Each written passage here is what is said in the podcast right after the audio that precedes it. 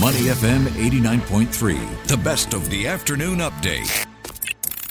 Market View on Money FM 89.3. Okay, welcome to Market View. First, though, let's check in on how Singapore shares are faring this afternoon. It looks like the STI is well up in the green territory. It's currently up 0.7% at 3,360 points.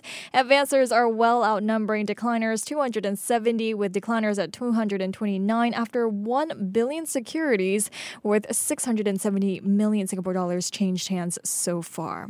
So now, without further ado, to take a look at how the STI performed in the past week, Geoff Howie, market strategist at the SGX. Geoff, welcome back. Hey, thanks, Hongbin. Thank you for joining me today. Okay, so Singapore shares, they did open in the green today, and they're still in the green, but how did the STI fare this past week? Yeah, it has been strong again this week. So for the first 4.5 sessions, the STI has gained 2.5%.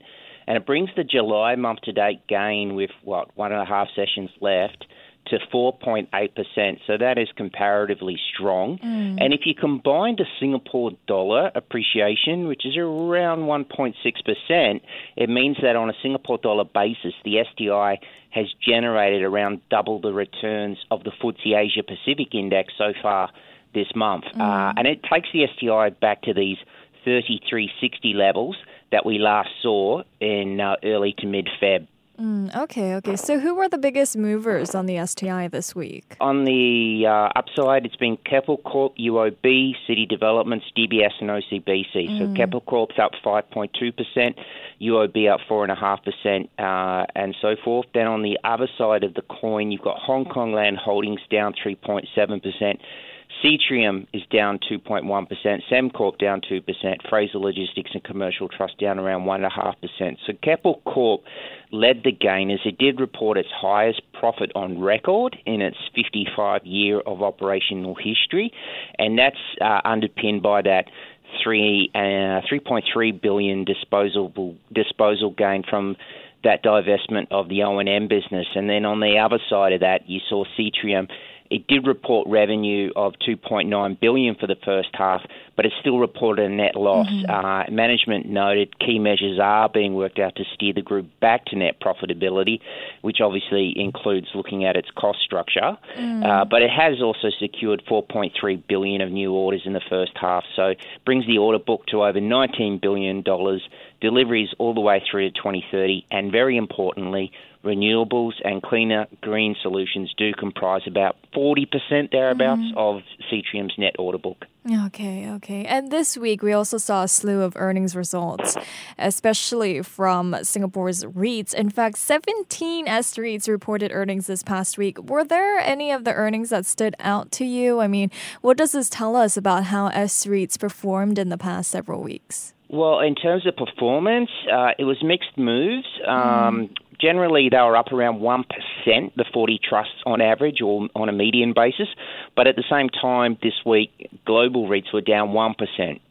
So not as negative as global REITs, not as strong as the STI, which was up 2.5%. It means the iEdge index is up 0.7% so far this week and up around 2.5% in the month to date. Now, looking, as you said, there were 17 REITs or trusts of the REIT sector that reported earnings. 13 of them actually reported half-year results through to the 30th of June, and only a few of them did declare increases in DPU distributions per unit. So the three pure-play hotel REITs, they averaged around 22% gain in their DPU or 26% gain up in their distributable income. We had the one healthcare REIT, Parkway Life, which reported its DPU was up 3%, and then the data center REIT, Keppel DC REIT, its DPU was generally stable at level. This earnings season, aside from the DPUs, the rental reversions, the portfolio valuations, as well as the interest coverage ratios, and those interest coverage ratios are a factor of interest cost, have been very much in the spotlight. So from a segment lens, those global commercial REITs that operate in advanced countries where you've got hybrid working conditions really coming in vogue have obviously led the spotlight. So Keppel Pacific Oak REITs, for instance, it invests in commercial properties in the US. It reported on Wednesday its net property income was around $49 million US in the first half. Now, that was up 2% year on year. Its committed portfolio occupancy was still around 91% as of 30th June, but it noted that around 50% of its tenants are actually operating in the growing and defensive sectors. TAMI, which is an acronym for technology, advertising, media and information, as well as medical and healthcare, make up around half of their tenants. So they noted that their aggregate leverage of 38% is there, and they have ample headroom to actually go to 50% aggregate leverage.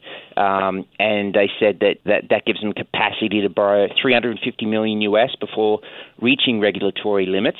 And alternatively, if you look at portfolio valuation, which, as I said, is what is in the spotlight, the Keppel Pacific Oak REIT said that the portfolio valuation would need to fall by 24% before they actually hit their 50% leverage limit. So that REIT, that was at 33.5 US cents at lunch, right, and it's up from 29 cents last week. I see.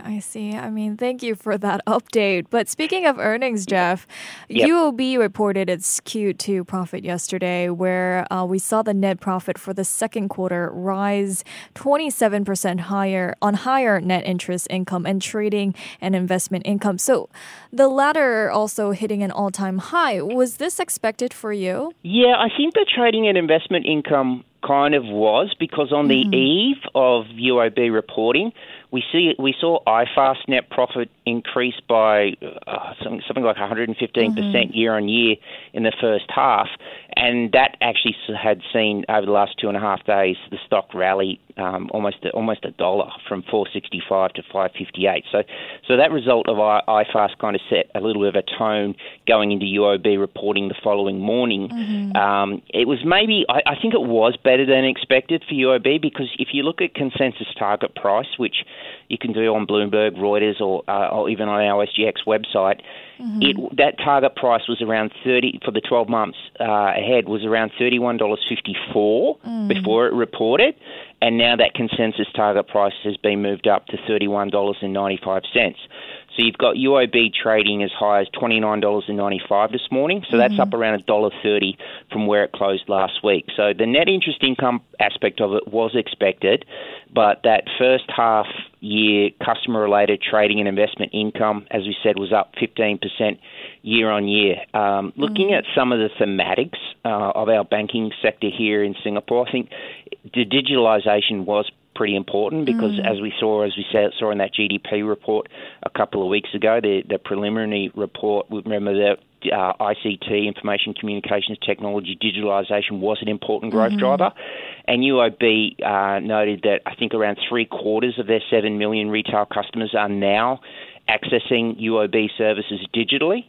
Its digital-enabled customers were up 20% year on year, so it sees itself as being well-positioned to serve these incoming Citibank customers from the remaining of the ASEAN acquisitions. So I guess, importantly, Mr. Wee, the CEO, did say that you've got a global outlook that, as we mention every week and discuss, it is uncertain, but the ASEAN region is expected to stay resilient, and that growth will be supported by a more moderate interest rate environment in the region. And he also flagged the pickup in tourism and demand for services as key drivers. But ultimately, they're looking at low to mid-single digit loan growth this year. That remains. Margins, they said, are to remain stable at the current level. They do expect high single digit fees growth, such as the trading income and so forth. And they did also mention, as many companies are looking at the moment, disciplined cost management. Just taking a quick look here at how UOB shares are faring at the moment. Shares are currently up 3.5%, and it is leading, the gains here. OCBC is currently up as well, but by 0.6%, while DBS is up by nearly 1%. So speaking of which, next week it will be DBS on August 3rd and OCBC on August 4th. So can we expect earnings for those banks to be in line with UOB as well? Yeah, I think so. I think that's what the market has been looking at, because net interest income does make a significant portion, around two-thirds of the banking sector's income here. So there are a lot of similarities in terms of, you know, the outlook for loan growth and so forth. So just to add to what you were saying before, UOB up 3.5% first. It is the most traded stock today. This stock usually trades around 88 million Singapore dollars. So that's how much money changes hands in UOB stocks every day. But so far today, it traded over 100 million just in the first session alone. So you have a busy trading day for UOB. But look next week, as I said, the net interest income is a pretty similar story for the three banks. OCBC, it's targeting net interest margins in the region of 2.2% this year, and also, as UOB said, looking at low to mid-single digit loan growth. And I guess it's not just sort of the interest rate story, but also the thematics and the importance of digitalisation as well. I think the DBS Investor Day was back in May, and it was then that the CEO highlighted that DBS's financial outperformance had been actually driven by digital transformation, and that the group had continued to create this sustainable advantage with technology, and that had enabled DBS itself to break all these organisational silos per se, and become more data-driven and extend their reach through their partners. And the CFO also relayed that the successful digital transformation pretty much since 2015 had led to higher return on equity and better shareholder returns. And at that Investor Day, she noted that DBS's ROE, return on equity ranking, is in the top decile of the world's largest banks. And the stock also ranked then as number 4 among all its global peers in total shareholder returns since the end of 2015. Yeah, those expectations are pretty high going into next week. And I just want to move on now to some economic news. Here in Singapore, inflation numbers kicked off the week, and it showed that inflation did cool to 4.2% in June, which is the lowest level in a year. So, Geoff, based on this, can we assume that we're now fully out of the woods of the inflationary environment here in Singapore and expect inflation to cool further in the second half of the year? Yeah, so that 4.2% for June, it is as low as the core has been in 12 months. So that is definitely the momentum where it's going. The MAS does expect core inflation, I think, to average now between 3.5% to 4.5% for the full year. But it has also, what it did is actually lower the all items inflation forecast down a whole percentage point, down to 4.5% to 5.5% for in its annual report. So that is you know, we are expecting inflation to cool further. The MAS core inflation is projected to reach around 2.5% by the end of the year, but you cannot kind of say it's definitely going to cool further, because there are upside risks to the estimate. There's also downside risks to the estimate as well. So I think UOB, excluding that 1% impact that GST has brought to inflation this year, they expect, I think, headline inflation to average around 3.7% and core inflation to average 3% this year, which is still obviously a little bit above that standardized 2% objective.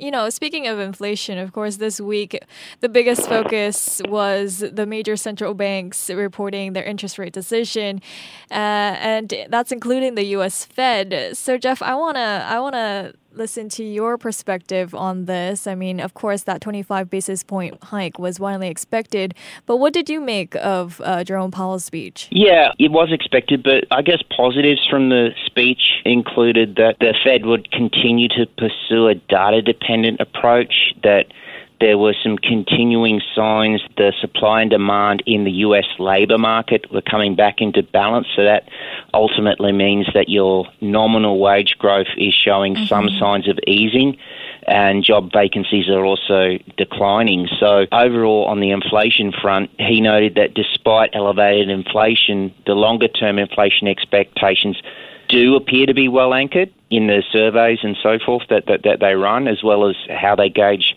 the performances of financial markets. He did note that in determining the extent of the additional policy firming that might be appropriate to return inflation back to the actual Fed target of 2%, the committee, the FOMC, would take into account the cumulative tightening of monetary policy. And there is a lag involved. So that would be well received by the market because it takes time for the hikes that have been already made to actually impact economic activity, inflation, and so forth. So that's kind of, I guess was welcomed somewhat by the market this week. Okay, well, Geoff, do you see more rate hikes are set to come in the remaining days of the year, or do you think that was the last one? We will see. So a little while to the next FOMC. We've got the Jackson Hole Symposium around August 24 to 26, and this year it's titled Structural Shifts in the Global Economy.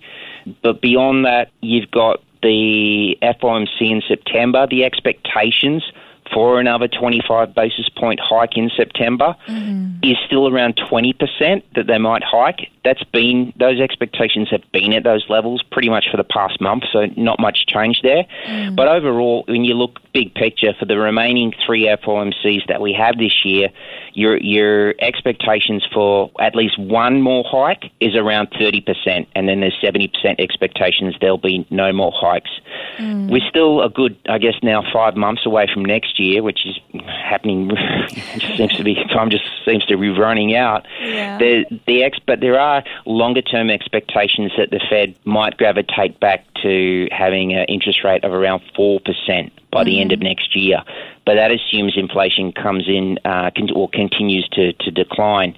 But the Fed chair did point out on Wednesday night that there is a lot of uncertainty between what happens in the next meeting cycle, let alone whatever happens next year. But really important, Hongbin, will be the next key gauge on U.S. inflation. That's the PCE deflator. That's due at 8:30 p.m. tonight. Expectations are that the core will come down to 4.2% in June. So that's down from 4.6% in May. And Hongbin, that will be the lowest year-on-year print since 3.9%. back in September 2021. I see. We'll look out for those data. But I mean, it was such a heavy week. There were a lot of things going on this week. Will it be the same next week? What else should we be looking out for? Yeah, I mean, there's another 160 S&P 500 stocks reporting. We've got a number of big reports due next week. Yeah. You've got Mapletree Pan Asia Commercial Trust after the Monday close. But before the Monday open, you've got Raffles Medical Group, CapitaLand Ascendis REIT.